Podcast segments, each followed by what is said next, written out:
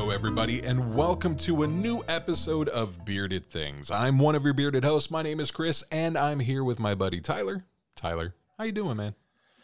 I'm good. Uh, we recently survived the internet apocalypse of Southern California about an hour ago before recording, so that was fun. Yeah, that was kind of terrifying for like a couple of minutes. Uh, so pretty much, I, I look, I was looking up online, reading what everybody was saying on my phone because there was no interwebs. All of California and parts of Nevada lost the internet, and like maybe 15 years ago, that wouldn't have been a big deal. But that's kind of all we have right now. exactly. So yeah, that was mildly terrifying. It reminded me of uh, the day the Earth stood still for like the three people that saw that, the original, not the Keanu version. Uh, pretty much an alien shows up and he's like, "Hey, if y'all don't calm down, I'm gonna go ahead and uh, turn off all the electricity on the planet." And then they try to call his bluff, and then he turn off all the electricity on the planet. And I'm like, "Great! Now we land on Mars, and they send their own rover to kill all of mankind." That's true. That's what that was my theory was that we uh our rover that landed on Mars it sent back the um the sounds on the planet of Mars. I'm like, there's something in that sound that fucked up everything, and the world's gonna just it's all it's over. We're done for. You know, it could have happened because I mean that was the first time anybody, any human, heard those noises before, and they're to be Mhm. vibrating at different frequencies that we've never encountered. Mm-hmm. Anything could have happened. It just seemed dangerous. That's all I'm saying. So yeah, uh, that's a, actually a kind of a good talking point. Is we just landed on Mars, and that's exciting, man. That's crazy. it's so fucking cool that um I know there's like the window that I think it was the UAE, China, us, and France, Japan. Someone else landed a probe on Mars, and I just think it's fucking cool that all these countries are getting to the planet now and we're just able to explore more. It just it makes me really happy. Yeah, it's a great time to be a nerd. There's a lot of science happening.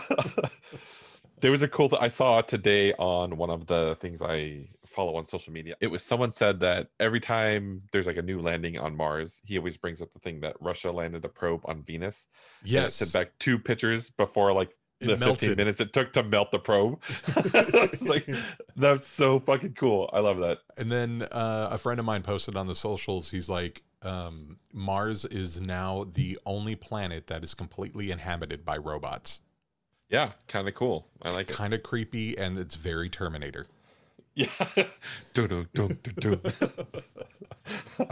So before we go too deep into the wormhole of nerdness, uh, Yeah. what are you going to be covering this week? I am covering something called the Champawat tiger. I don't think that's in my Frosted Flakes, but I'm excited to hear about that. They're gr- oh nope nope not gonna Copyright. get sued. They're green is what I was gonna say in honor of St. Patrick's Day coming up soon. hey, there you go. That kind of tied in. Shh. we don't have a copyright lawyer. Please don't sue us, Kellogg's. I or know. Gen- be- General Mills, whoever makes Whoever, that. yeah, who even knows anymore? Yeah. It's funny. I knew the guy who voiced that character of the particular serial. Was his name really Tony? Uh, the actual guy was not. His name was Lee, and he Oh, said he made more money in 15 minutes of being a tiger than he did in his entire career of doing broadcast radio. I mean, it makes sense, like, because that's uh, they still use that soundbite, like, just the royalties on that alone, and the commercials and all the little offshoots they did. I'm sure Yeah, he did. He did well. he did Yeah. all right.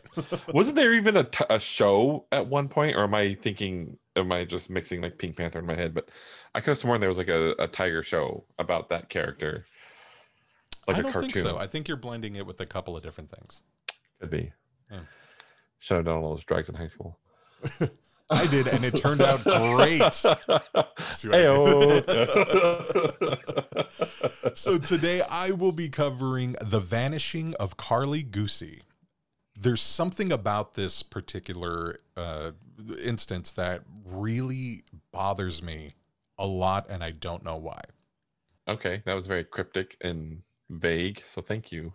But thankfully, I'm pretty sure I went first last time. So you're going first this time, right? So therefore, we get to find out.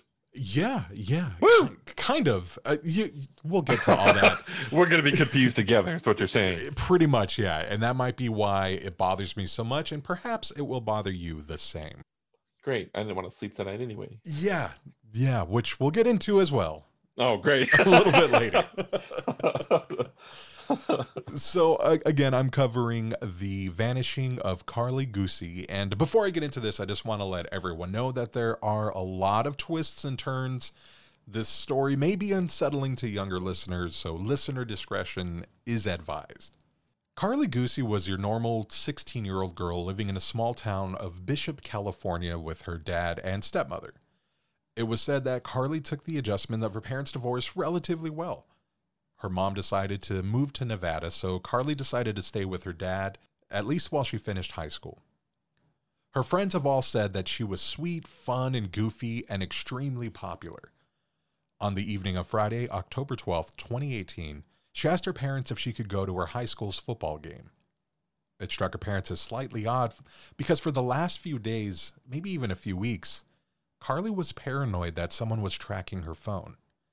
The creepiest part is, to this day, no one knows why Karlie thought she was being tracked. Her parents were glad she was getting past her fear and let her go. This is where things began to get a little strange. Instead of going to the game, she went with her boyfriend Donald to a house party. And in the realm of teenage kids, this really isn't that unusual. Except, according to Donald, something about Karlie seemed very, very wrong. Something happened at the party that terrified her and would change the lives of everyone that knew her and loved her. Around 8 p.m., her stepmom, Melissa, called to ask if she needed a ride home from the football game, which, of course, she wasn't at. Karlie said no and that Donald would give her a ride. A few minutes later, something changed. Karlie changed. Her boyfriend Donald would go on to say, quote, Karlie began to panic. She became frantic and impossible to console. She got scared of the music. She got scared of me. Something terrified Karlie so much that night, she no longer cared about pretending she was at her high school's football game. Karlie called her stepmom less than an hour later and asked if she could come pick her up from the trailer park they were at, saying, Never mind, hurry up. I, I changed my mind. Come get me. I'm booking it down Dixon Lane.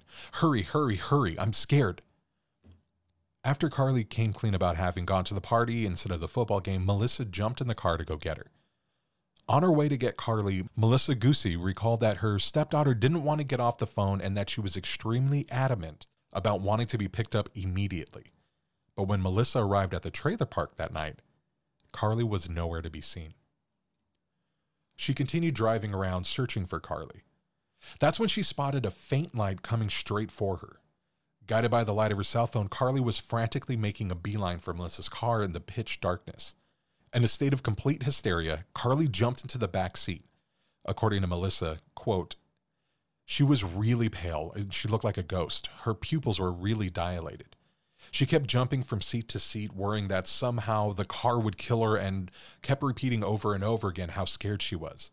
Melissa later informed police that her stepdaughter had admitted to smoking a substance at the party and that she seemed excessively paranoid and on edge, even after she returned back home. At one point, it took Melissa about 15 minutes to calm Karlie down, but she had refrained from taking her to the hospital because she didn't feel that Karlie was in immediate physical danger. Melissa believed Karlie was just having a bad reaction to something she had taken at the party, but this was just the beginning of Karlie's distressing breakdown. Safe back at home, Melissa and her dad, Zachary Guse, both claimed that Karlie was continuing to act very erratically. According to Zachary, he had gotten home from work and had a couple of beers when Melissa and Carly showed up. He said that his daughter would huddle in the corner and act almost afraid of her parents one minute, and then in the next, she would be telling them how much she loved them. He also explained that she was particularly afraid of her phone and her parents being around her. Melissa and Zachary kept asking Karlie what was wrong, but she kept telling them she didn't know. She begged Melissa to spend the night with her, wanting her to paint her toenails, change their hair colors, and read the Bible. In between her odd requests, Karlie's mental state was a complete roller coaster, up and down every few minutes, and just completely erratic in her thought process. She would regain her senses at one moment and fall right back into a state of complete and utter paranoia. At one point in the night, after dealing with Karlie's nonstop erratic behavior, Melissa took out her cell phone and secretly recorded Karlie with the intention of showing her in the next day what she was doing and how she was acting. She figured this would be an important lesson. Let's show Karlie how she behaved while she was under the influence. since Karlie had already gotten suspended from school for a month after she was caught with a particular substance. If you know what I'm saying. and had to attend counseling on school campus. Her stepmom ended up recording two separate, secretly recorded videos, and they have not been released to the public. Multiple accounts describe the footage as a short clip of Karlie repeatedly saying that she's scared but doesn't know why. However, once Karlie's birth mom, Lindsay Fairley, hired a private investigator, they were able to get their hands on this footage. Her mother claimed that the footage told a very different story, an extremely disturbing story at that. According to Lindsay, Karlie was begging Melissa to call 911, but she continued refusing to do so. Melissa refuted this, stating that one video captured Karlie asking, If something were to happen, would you call 911? And Melissa answered, Of course. Fox News was eventually granted permission to listen to one of the two recordings, revealing more of Karlie's fragile mental state that evening, and it's pretty chilling.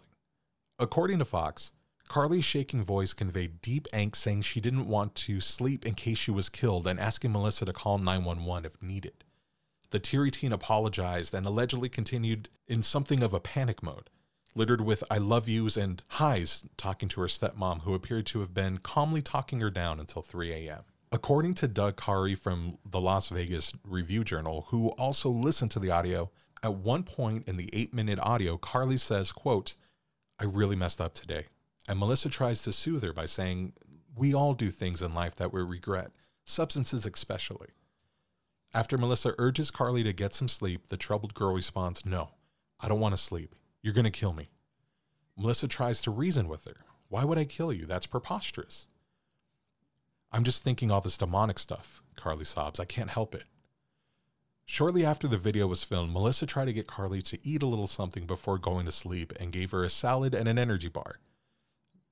Karlie wouldn't eat anything. She spat the salad out in disgust, saying it was, quote, the devil's lettuce.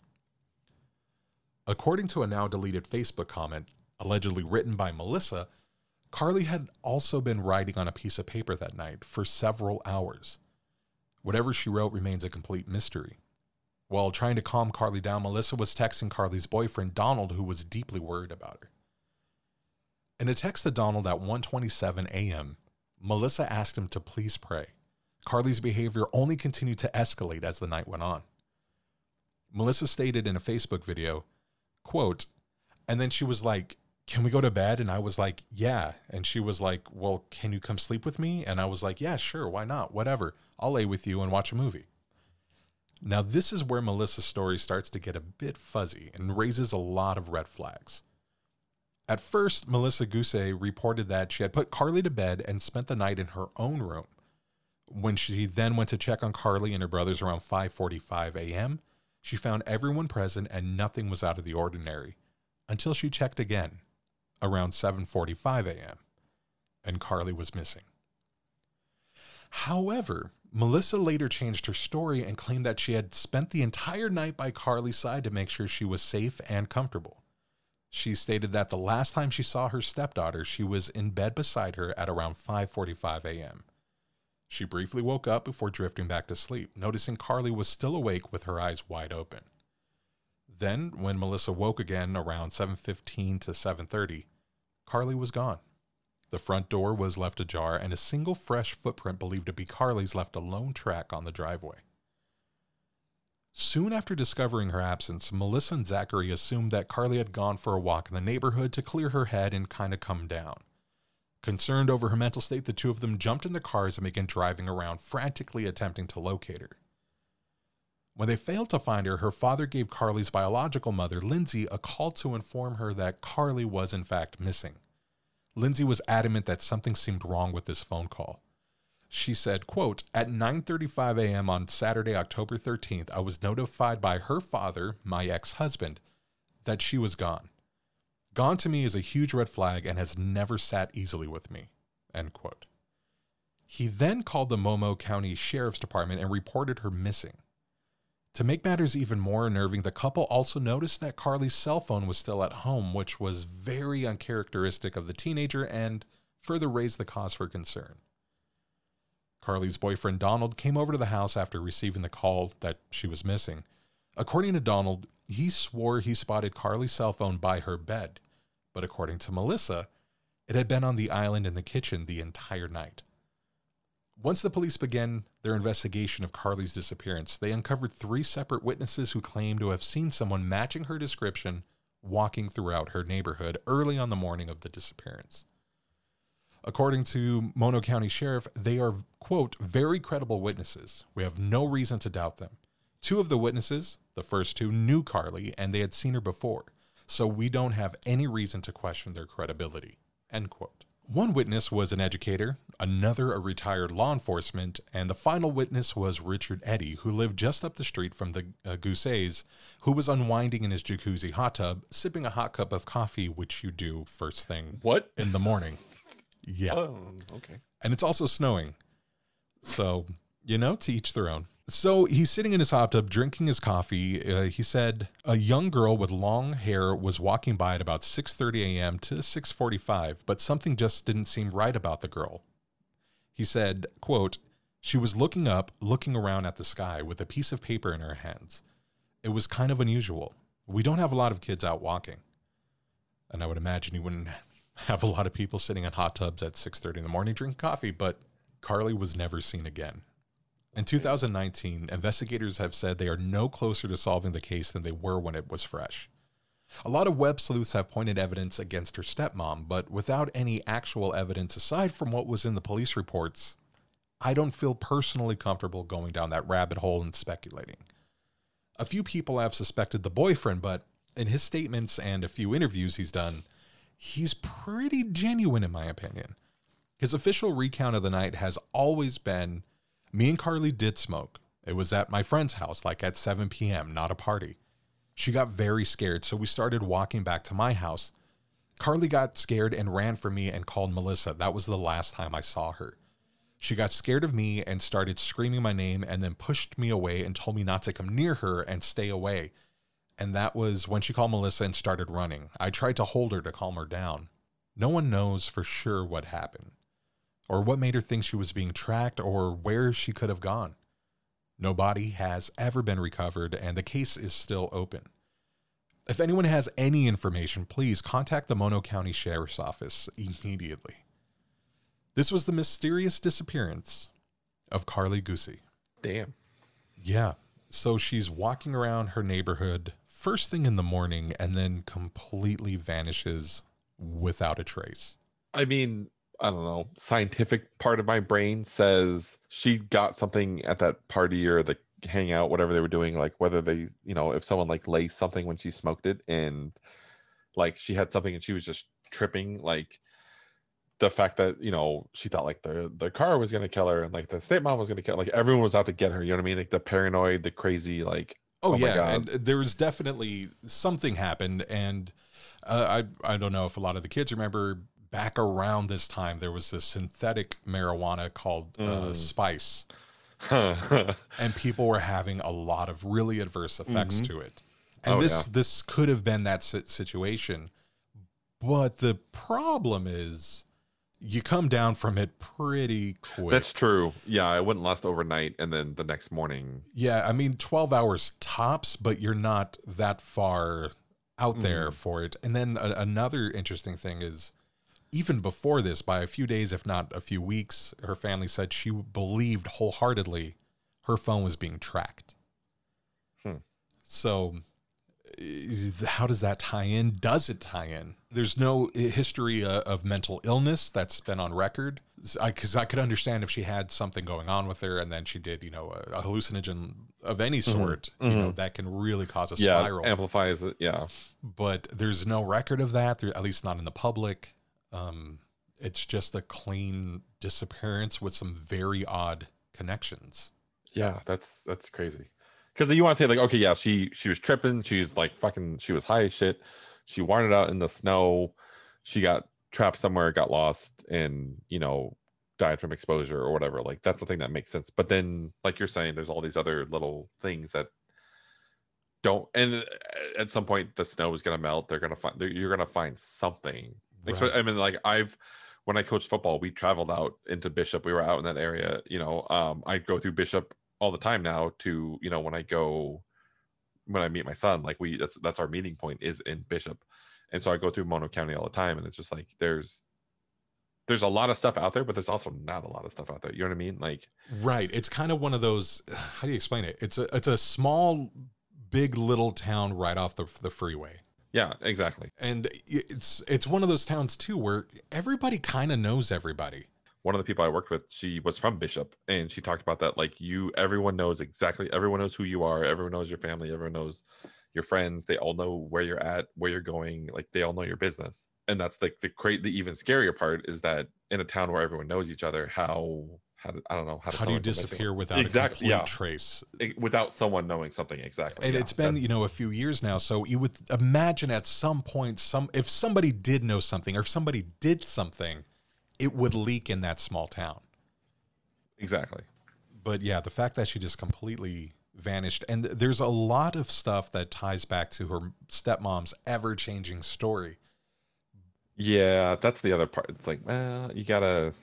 That's a pretty big red flag, I think, at least from a law enforcement. I'm sure that's why she's one of the prime suspects. Yeah, the, the law enforcement hasn't actually. They've she's a person of interest, but that's as far Mhm. as it's gone. She hasn't been a suspect yet, Yeah, and web sleuths are all over her because uh, there's just a lot of changing stories, changing timelines in, in the stories that she's told and in different interviews. Mhm. So it doesn't look good. But just coming from a place of just trying to get as close to facts as I can, I just didn't Mhm. feel comfortable going down and, and projecting that. for sure. It's definitely weird.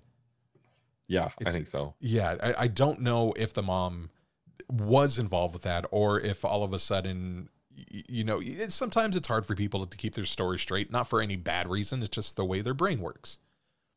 Mhm. Uh, You know, benefit of the doubt because, again, there's no evidence. And the fact that she just disappeared in broad daylight, that that's the part that always bothered me. It's frustrating, and that makes it, I think, even more bizarre that there is zero leads, zero evidence. It's like Mhm. she literally fell off the face of the earth. Well, now that our minds are conveniently fucked, let's take a commercial break. And we're back. And now I believe it is time for us to get into banter with the Beardsleys. So, Tyler, what is banter with the Beardsleys?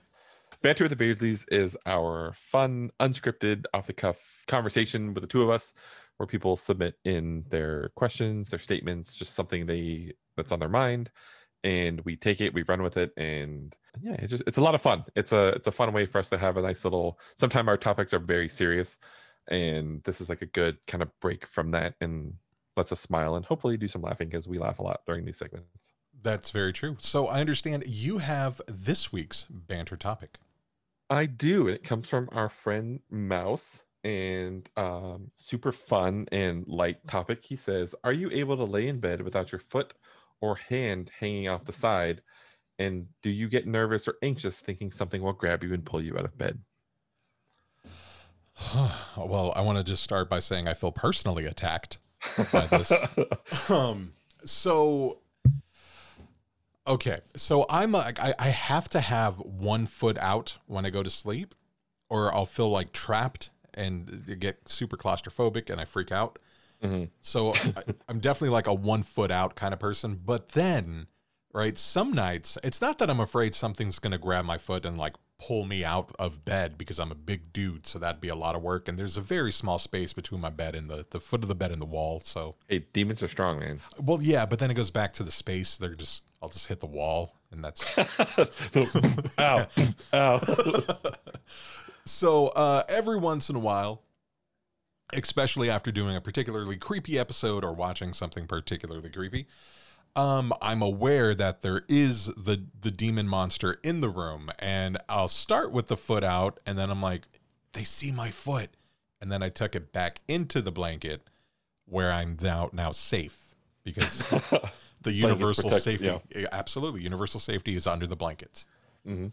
so that's that's my take on it um i guess i'm not too worried about my arm being out though thinking about it I- now i might be because Thanks, Mouse.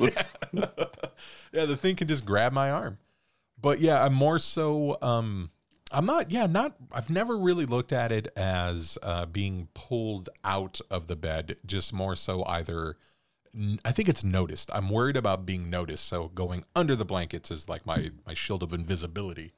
Mhm. And uh, I'm, I, it makes me safe and I feel safe until now. So thanks. oh, what about you? Are you a uh, worried about be- being grabbed by unseen forces type?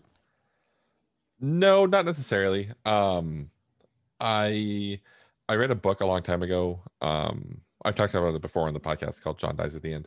And in one of them, one of the scenes, he falls asleep with his hand like laying hanging off the bed, and he wakes up to like the feeling of being licked by and he thinks it's his dog.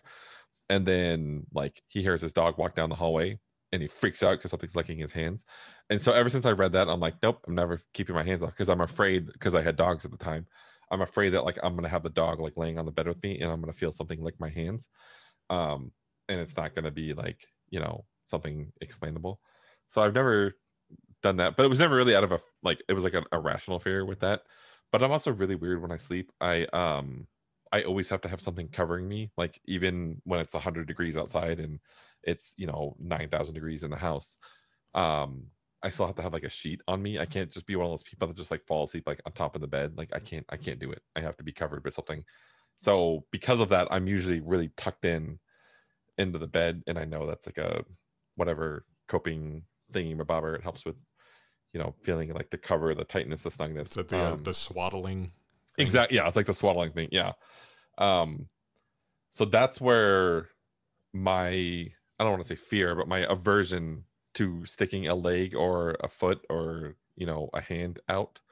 Um, I'll sleep like I sleep on my stomach or like my side most of the time, so like my hands are usually kind of like near the edge of the bed, so it's not that kind of fear. I will say one time I fell asleep and I rolled over and like my hand fell off like like I, my arm was like off the side of the bed, but it was like the edge of the bed was like my elbow, and so like the back of my elbow was pushed on the bed and like my hand was just kind of dangling off. And I woke up the next morning and my hand was completely numb and I couldn't Yeah. like bend it. Like trying to bend my elbow was like the hardest thing ever, and my elbow hurt for like three days. Yeah, I sleep. like, yeah, I'm never doing that. I sleep with my arm tucked under my head, like under the pillows. Mhm, And mhm. every once in a while, same thing where it falls asleep, and it's just the worst thing to wake up to. Yeah. It's like yeah, especially like when you wake up in the morning, like you try and turn your phone alarm off, and you're like, I can't do anything because my buttons are made of cement, or my fingers are made of cement. Uh, I will say back uh, to to Mouse's uh, situation uh, question. So when I was younger, I grew up in a small town called Hueneme, which is not a very big town. Hueanima. And uh, the apartment was built on a Native American burial ground. And there was a lot of very weird things that would happen often in my apartment. Things would move, things would fly, things would vanish. and uh, my closet always creeped me out bad. Like it's the only spot of the house that just really, really creeped me out. So I would uh, face when I would fall asleep, I'd face away from the closet and cover up completely, so that way whatever lived in my closet couldn't stare at me. And I think I part of me like still kind of does that, where it's like, nope, creepy feeling over in this corner, turning the other way, covering up completely. I do the same thing. Like if my I have a closet in my room that has like the doors on it, and if the the closet doors aren't closed, like I won't go to bed because I know the boogeyman's gonna come out in my sleep and murder me. The, the closet monster's legit. The one under the bed is totally fake, and it's just fake news. Your parents put that in your head to make you scared. The closet monster will get you, and that's a scientifically proven fact. I don't have any evidence over that, but it's real. It's real. It's gotta be real. We'll ask Neil deGrasse Tyson. He'll yeah, I will tweet him tonight. So yeah, I hope that answered Mouse's question. Yeah, I hope so too. We kind of rambled a little bit, but I think the gist of it was there. I hope. Yeah. So now that banter with the Beardsleys is out of the way, uh, you are up, sir. Are you ready? I'm as ready as I'll ever be. Woo! All right. So for today's episode, I was feeling kind of like Bernie Sanders, but instead of asking for your financial support, I am once again once again asking you to travel with me to Southern Asia to bring you my story. Socialist. Because I know, right? Because like I said, I am covering the Champawat tiger. And like Chris, who had full disclosure in his topic, it's weird. It's like we're best friends or something. I have full disclosure here as well. When anyone asks me what my favorite animal of all time is, I'm going to say without a doubt it's Me. the Bengal tiger. Um, but no, it's gonna be the Bengal tiger every single time. And I don't know if it's because my Chinese zodiac is a tiger, which I looked up for a really long time. I don't, I don't, I, it feels wrong to call it the Chinese zodiac, but every time I looked it up, like the other only other thing it said was like your inner animal, but it's still referred to as the Chinese zodiac. So I think I'm that's fine anyone because out there, yeah, uh, it's from China. yeah, I just wasn't sure like if that's what it was. Like I just wanted to make sure there was like a derogatory like undertone. So if someone knows and I'm calling it the wrong thing, please by all means call me out and be like, "Hey, you fuck." That's not what we call it anymore. I won't get mad, I promise. Um I also had a nickname growing up of Tiger.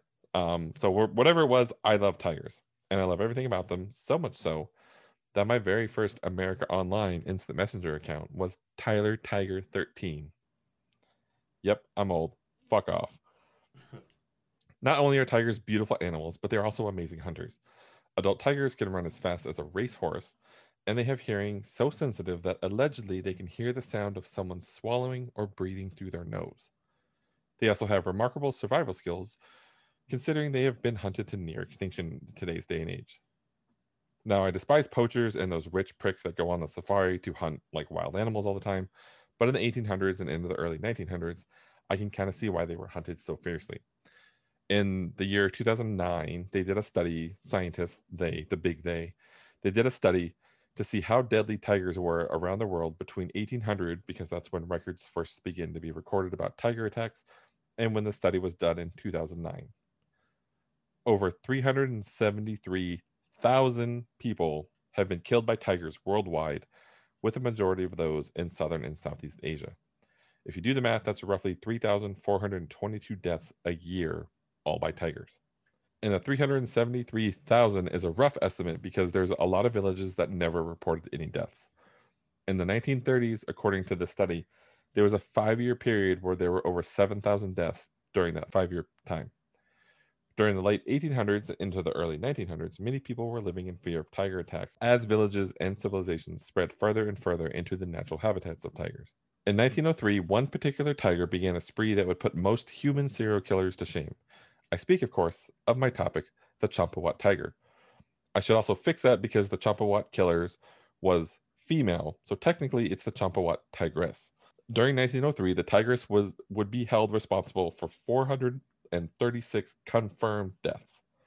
It is estimated that there could be upwards of around 100 more, but they weren't able to confirm that it was the same tiger.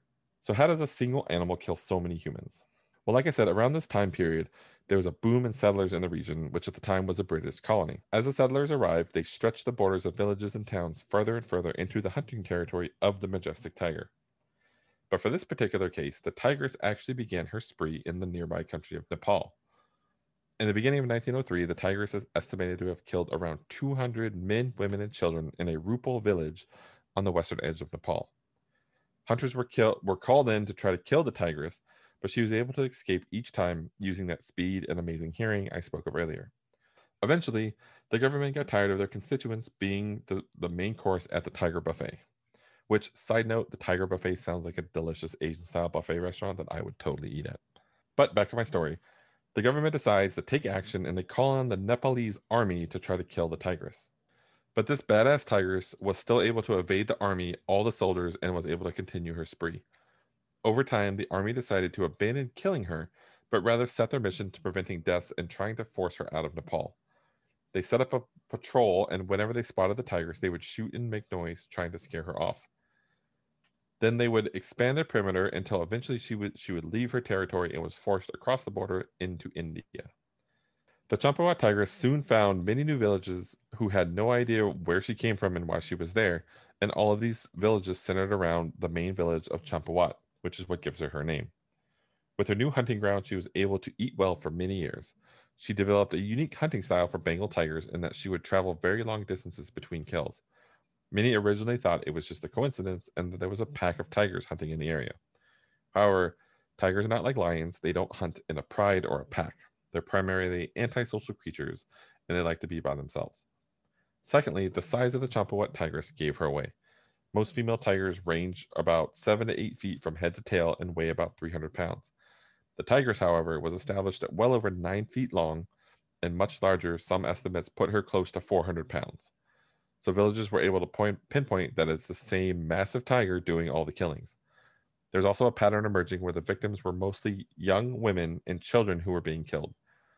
This is believed to be so prevalent because the young women and children were the ones that were often sent out into the forest to collect small game and items to build fires and crafting objects. The killings also went against what was thought to be the norm for tigers in terms of their hunting patterns. Many believe that tigers only hunted at night due to their better eyesight, but the Champawat tigers chose to hunt during the day when there were more villagers out and about.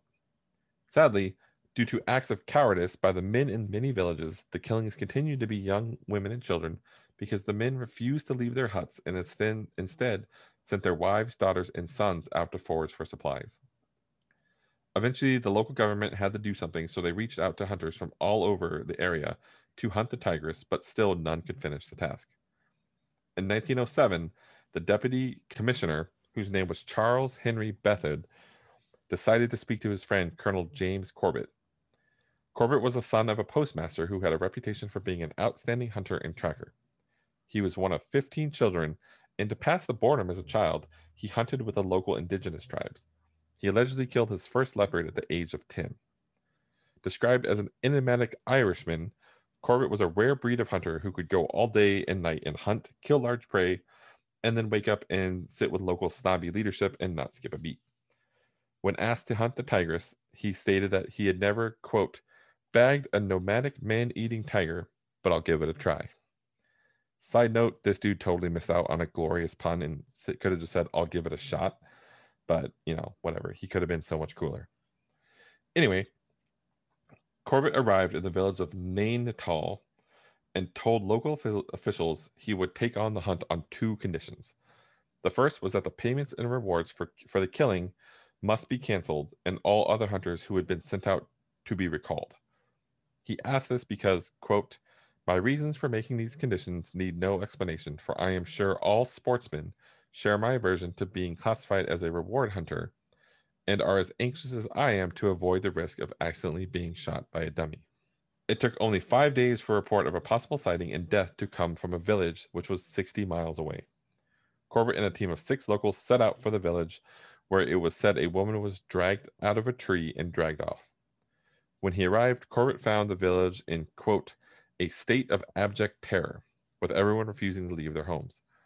Corbett was a master tracker and he spent about a week trying to track the tigers, but was unable to find anything. One of the members of his team suggested they go to the village, which appeared to be the center of the hunting ground, and wait for news. This is when they traveled to the local village of Champawat. Only a day or so after arriving, they received word that a 16 year old girl was dragged into the forest by a large tiger. Corbett traveled as quickly as possible and was able to track a blood trail that led him into the ravine outside the village. While following the blood, Corbett discovered a skirt, some bone fragments, and eventually a human leg that was still warm. Corbett was on high alert, but after hours of searching, which I can only imagine was pants shittingly terrifying, he decided to give up and return to the village. The next day, he was able to round up about 300 villagers to form a hunting party to help track and hopefully surround the tigress. The plan was brilliant in its simplicity. Corbett set up his team on the edges of the ravine and told them to be as loud as possible. Literally, fire their rifles into the air, bang on drums, and scream as loud as fucking possible. Meanwhile, Corbett just sat there chilling at the opening of the ravine like it was Best Buy after Thanksgiving, and he was really, really wanting to get his hands on a PS5. After a short amount of time, Corbett spotted the tigress. He described it as, quote, a striped apparition, too fleet to be real, erupting from the shadows. He opened fired on the tigress, but being the amazing marksman that he was, he missed. He fired again, hit the tigress on the shoulder. He fired a third time and hit the tigress on the chest, but she was still charging. In a scene straight out of a movie, Corbett went to fire a fourth time, but nothing happened because he was out of rounds for his gun. Honestly, pretty shitty hunter if you ask me, because he literally only brought three rounds to bring down a massive tiger. Like, what the fuck, dude? Anyway, Corbett turns, sprints to a companion, takes his gun, then turns, aims, and fires. The shot hits the tigress low, like super low, like in the foot low, but it does enough damage to, and it causes the tigers to stumble and fall. This action, coupled with the chest and shoulder wound, put the Tigress down for the count as she quickly bleeds out. I imagine Corbett turns to a member of his team who is probably wearing a red shirt and says, Hey, go poke it, make sure it's dead. We obviously don't know if this actually happened, but that's kind of what makes my, my brain happy. Also, for all of you non nerds out there, this is a reference to Star Trek and the members of the crew wearing red shirts dying pretty quickly. What we do know is that while Corbett was a pretty avid hunter and tracker, he was really not particular, particularly fond of killing animals. While the villagers celebrated and prepared feasts, Corbett quietly took the skin of the animal, rolled it behind his saddle, and rode out of town on a horse. Again, my overactive ADD brain imagines some small child trying to see Corbett riding out of town and asks his father, Who is that man? To which the dad answers, Son, that there isn't a man. What you see riding out of this town is a legend. Then we zoom cut to Corbett riding slowly away, head down in somber thought. He looks up into the setting sun and whisker, whispers, I'm the goddamn Tiger King. Corbett becomes a celebrity overnight and is called out to hunt dozens of animals, and he does very well. Besides the Champawat tigress, his other famous kill was the Bachelor of Powalgarh, which was over 10 feet long and stood for years as the most sought after trophy kill in the mid 1920s. He would go on to write a book about his time spent hunting. After his last big kill in 1938, at the age of 63, he decided to take a twist turn upside down and dedicated his remaining years to conserving land for the wild animals and fought to see them protected. As for our tigress and why she killed so many humans, there's a few theories. Most popular is that she was driven from her natural habitat due to the deforestation and clearing of lands as more and more settlers arrived in the region. This would explain her prolonged exposure to humans, but why kill so many of them? Well, a post-mortem autopsy of the tigress found that her top and bottom canine teeth on the right side of her mouth were badly fractured and damaged, so she wasn't able to, to properly chew her prey. This also prevented her from defending herself against rival tigers, as well as hunting the normal prey that had tougher hides. Humans, as we kind of know, we have very thin skin compared to wild animals, so the tigers decided to chomp on humans, which is like the equivalent of us eating soft food after we get dental work. Today, the amount of tigers in the wild is estimated at only 3,980, according to the World Wildlife Fund, and they've been hunted to almost near extinction. The amount of deaths attributed to tigers is around 40 to 50 per year. And conversely, if you think about it, that's way less than most wild animals. One, for example, is an elephant, which kills around 350 people every year.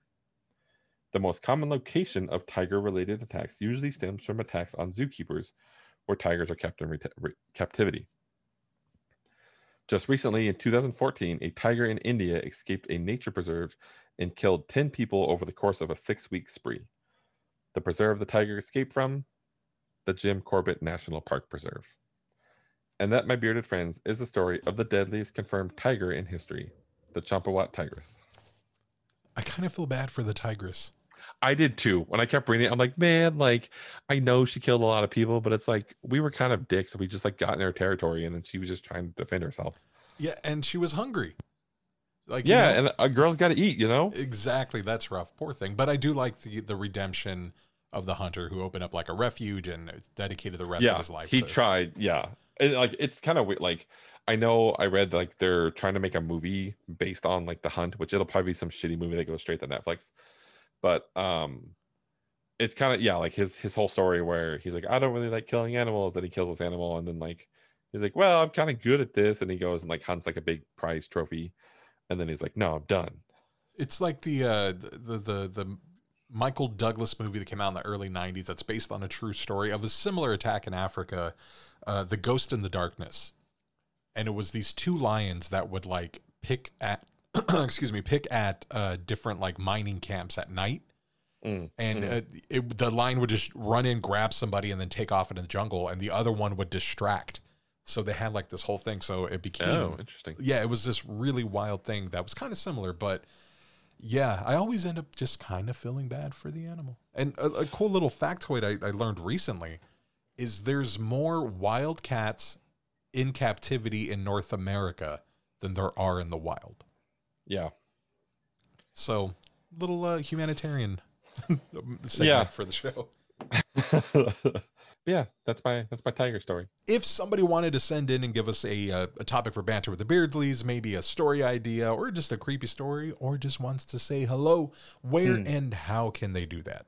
You go to any of our social medias. Our Instagram is at Bearded Things Pod. Our Facebook is facebook.com slash bearded things. We have a really cool Facebook friends group.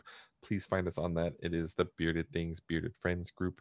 Lots of good conversations. We had a really long segment about trying to get a watch party started to force me to watch Coco. Good luck, jerks. I'm not doing it. Um, no, I'll do it soon. I just it works busy. I don't want to cry all the time. Um, aside from those two places, you can also go to our YouTube, which is at Bearded Things, and our at at Bearded Things Pod, and our Twitter account, which is at Bearded Things. We also have a website, which is www.beardedthings.com. We have a contact us form there. You can fill out and send it to us. You can also send us cool emails because we like reading emails. Our main contact email is funny enough called contact us at beardedthings.com. And you can either send me or Chris a personal email if you want. Chris's email is chris at beardedthings.com and I am Tyler at beardedthings.com. I think it's it. If you have our number, text us, call us, say hi.